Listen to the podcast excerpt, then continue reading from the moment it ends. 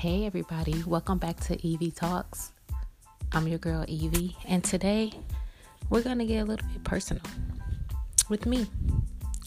Um, last week we talked about what do you cost, and I went into the Proverbs 31 woman and talked a little bit about her and knowing your self worth as a woman. And so I want to go back to a time where I didn't know my own self worth and I fell into a state of depression and not knowing what it meant to truly love or to be loved. Um, this is very personal for me, but I feel like if I'm going to help inspire, help encourage young women, then I have to be open and I have to be honest about myself because I'm still a work in progress. You know, I'm not all the way there yet, but I'm getting there. Um, I'm just going to start off a little bit and just read a little bit from my book.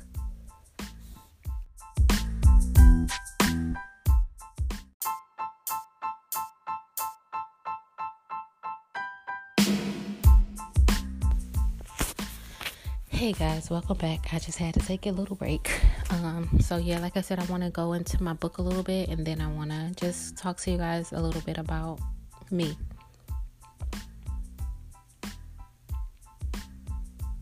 I know you're probably thinking, but why, if this was my desire, did I choose the types of guys that I chose? Guys who are emotionally unavailable. In a sense, I would say I chose them because at that time, I too was emotionally unavailable. MJ came along after the death of my dad. I can honestly say that if my dad was still walking on this earth, I wouldn't have made most of the decisions that I made following his death. When he died, I was left with an emptiness and longing for filling that void with something. What I didn't realize was how cold losing him had made my heart. Although I had a real life biological father who was alive and well, he was no father to me. I actually wanted a relationship with him, especially after losing my dad. I had hoped he would step up and be that father figure for me, but he didn't have the necessary tools to fulfill that need. And to be honest, my dad had given me all a father could give his child before he passed. My heart was broken and no one at that time could put those pieces back together. The one man I should have trusted to put me back together, I turned my back on and I didn't even think to pray and ask him to fix me. I wanted nothing to do with God at the time. From the outside looking in, though, no one could tell. I always said I hated a hypocrite, and today I realize I was the biggest hypocrite of all. They say your feelings toward others are just reflections of what you feel about yourself. If that's the case, the question became why did I hate myself? I was overall a pretty decent person. Was I spoiled? Yes. Slightly bougie? Mm, maybe. But I was a good person. We all have flaws. Hatred of self is probably the worst thing a person could do to themselves. I say this because if you hate yourself, you can't tell or show anyone how to properly love you. How could I date guys that were suited to love if I didn't love myself? How do I know that it was self hatred? At the time, I didn't, but now I do. It was around this time that my self hatred had gotten really bad. I had always had self esteem issues, but didn't realize that they were of my own making. I never embraced myself or loved myself for being me. There was always something wrong with me from being a virgin to being fatherless and unable to love or be loved. I had so many signs of it, but the signs were so subtle that no one paid attention to them. So, I was able to wallow in my own misery that I had created. My self hatred started getting worse after my relationship, or lack thereof, ended with MJ.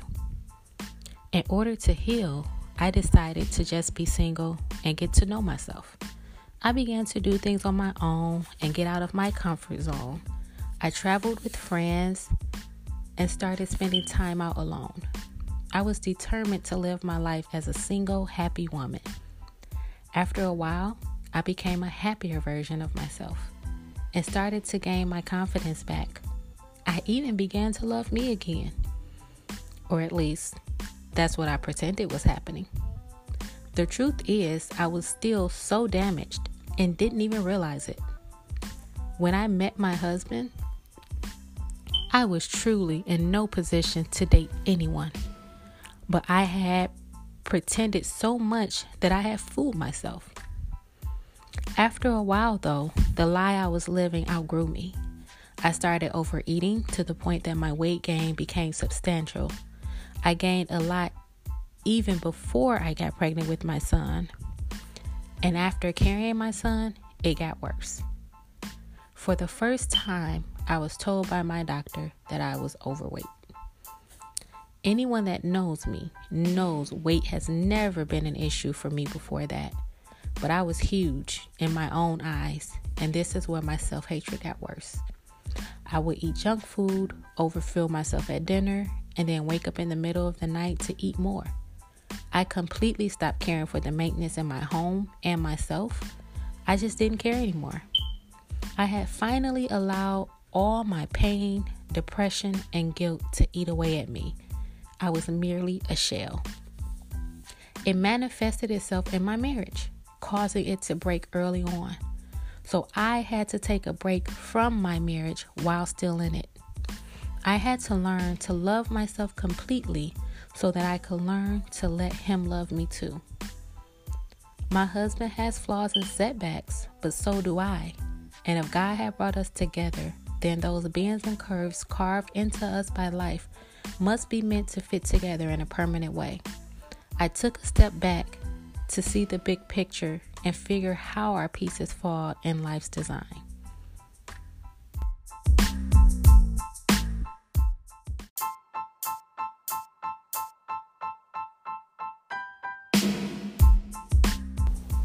Okay, so I want to stop right there with the um, reading from my book. As always, um, you can get a copy of my book directly through me or through Amazon.com. The books are $15. Um, it's a really good read. I promise you won't be disappointed. Um, I just want to um, go into just talking a little bit about personal value um, and sweeping around your own front door. Um, I did reference some scriptures this time um, Psalms 139, verses 13 through 15, and Isaiah chapter 6, verses 5, verse 5. I'm sorry. So, um, I just want to go into what personal value is versus self esteem. So, self esteem is the confidence in one's own worth or abilities, self respect. Personal value, that is your code of ethics or your belief system. Personal values reflect your needs, desires, and what you care about most in life. Sometimes we don't um, actually understand that there is a difference between self esteem and personal value. When it comes to self esteem, that kind of deals with the level of that's on the level of how you feel about yourself. Do you like yourself? Do you not like yourself? Things of that nature. And it ties into personal value because personal value deals more deep within you. So it's your sense of right and wrong. Um, your conscious, basically, that little devil on the left side and that little angel on the right side that TV likes to portray your conscience as. And when you have done something wrong that goes against your personal values, it can affect your self esteem because it can cause you to have a dislike for yourself because of the decisions that you've made. So, your sense of personal value can be hindered by feelings of shame, guilt, and regret. When we get into those types of feelings, it interferes with our relationship with God. These feelings at times drive us away from God, and sometimes we look up and and talking to God like, "Dang God, you left me. How could you leave me like this? You making me handle this by myself." But the reality of it is that God hasn't left us. It was us who ran from him because we've become ashamed of what we have done. And we don't want to face him because we know that whatever we do, whatever we put out there into the universe, it's going to come back to us. And we're afraid of how things are going to come back to us. So remember when Adam and Eve ate the forbidden fruit? Well, when they ate it, they became knowledgeable about what they had done. They hid from God because they were ashamed. See, God never left them, they left Him because they were afraid of the consequences for their actions. They had committed a sin and they hid to avoid facing God and facing the reality of what their consequences were. And a huge part of growing is learning to face those things which we are most ashamed of. For me, that's exactly what I had to do in order to come out of my dark place that I read about from my book. I had to go to the beginning of where it all started and face every bad decision and go to God and take my lessons. Only then was I able to truly become free. You see, God is so big and so awesome that at a lot of times he intimidates me. I can't speak for other people, but he intimidates me. And so I'm afraid to go before him with something that I've done wrong because I'm afraid of what my cost will be. But it had, at the time of everything that I went through, that I read to you in my book, I had felt so much guilt because every decision that I made, I made it knowing it was wrong. So, first, I knowingly sinned against God, and then I knowingly went against my own personal values. So now, not only did I have to face myself and take my lessons that I had to get from myself, I also had to face God and take those lessons as well. And why should I forgive myself? Why should God forgive me? I didn't deserve it. I knew what I was doing. Why do I deserve forgiveness for doing something wrong when I knew that it was wrong to do? To me, I didn't deserve that type of forgiveness. So I wallowed in my guilt until it devoured me. But then the day came and I couldn't wallow in my guilt any longer. Something had to give. My internal issues were affecting my marriage, it was affecting my family, and it was affecting some of my friendships. So I did the only thing I knew to do. It's what I was raised up in, it's all I know. And that was to pray. And I prayed hard and baby, when I tell you I prayed and I prayed and I prayed until I felt something break on the inside of me. I prayed until I had no words left. And then I cried and I moaned until I felt that break on the inside of me. And when that thing broke on the inside of me, there was such a feeling and a rush of freedom that I had I can't even explain it to you. But that's why I'm able to now come to you and talk to you. And I felt that it was important for me to incorporate things that I'm going through, things that I've been through in this podcast so that you guys know I'm right here with you. I'm not here to just come before you and just say, hey, this is how you do this, this is how you do that. Because, like I said in the beginning, I'm not one for really giving advice to people.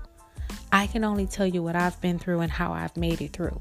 That's the best way I know how to reach people and to help people get through certain moments in their own lives. Is to just help you with what I know worked for me. Not saying what worked for me will work for you, but it gives you some you know something to hold on to to say, "Hey, I know if she made it, I can make it too. Whatever God has for me, I'm ready for it and I can get through this. I can make it. You know, I'm not perfect. I'm still working through a whole lot that I got going on in my life. And I don't know if I'll ever be perfect. I strive every day to be more like Christ. And then, you know, something happen and somebody do something to say something.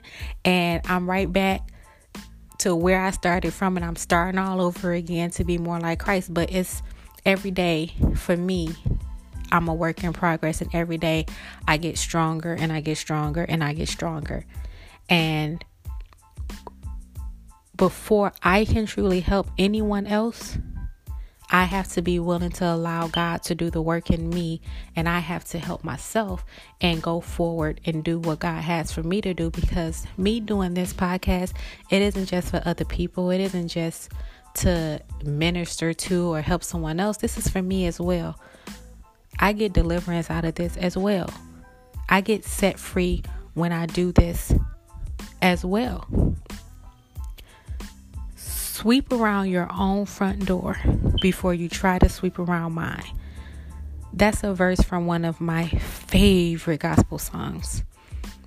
I'll never forget the first time I heard that song. I was about nine years old, and that song has stuck with me from that day forward.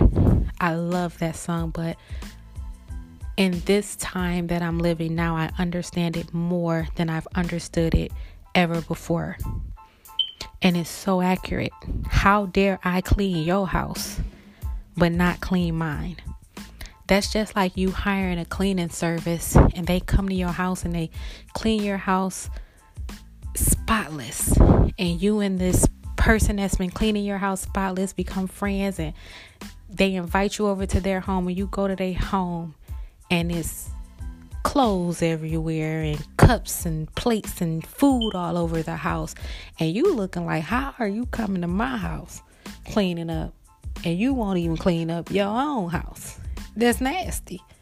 You know, so how dare I put forth any type of effort into helping someone out there by the sound of my voice, but don't use those same tools to help myself? And that's just what I'm here to do. I'm here to help me. And hopefully, in helping myself, I can help someone else. I want us all to be able to feel empowered, to feel loved, and again, to have that sisterhood where we feel like we can come to one another and develop and grow and strengthen one another always. And remember, like I said, I read you guys a few pages from my book, but I want y'all to get a copy of my book. It's really important, it's really valuable. This is something you don't want to miss. I promise you, you don't. I also have empowerment wristbands and bookmarks. I'm available for speaking engagements and seminars. You can contact me at my email address. It's blessings to lessons at gmail.com. Again, that's blessings, the number two, lessons at gmail.com. You can contact me on Facebook. My name is Evelyn Hampton, E V E L Y N, last name Hampton, H A M P T O N, or check me out on Instagram at Evie underscore talks, E V I E underscore talks. I love you all and may God continue to bless and keep you. And remember, perfection is not the requirement, it is the willingness to do the work that matters. Talk to you soon.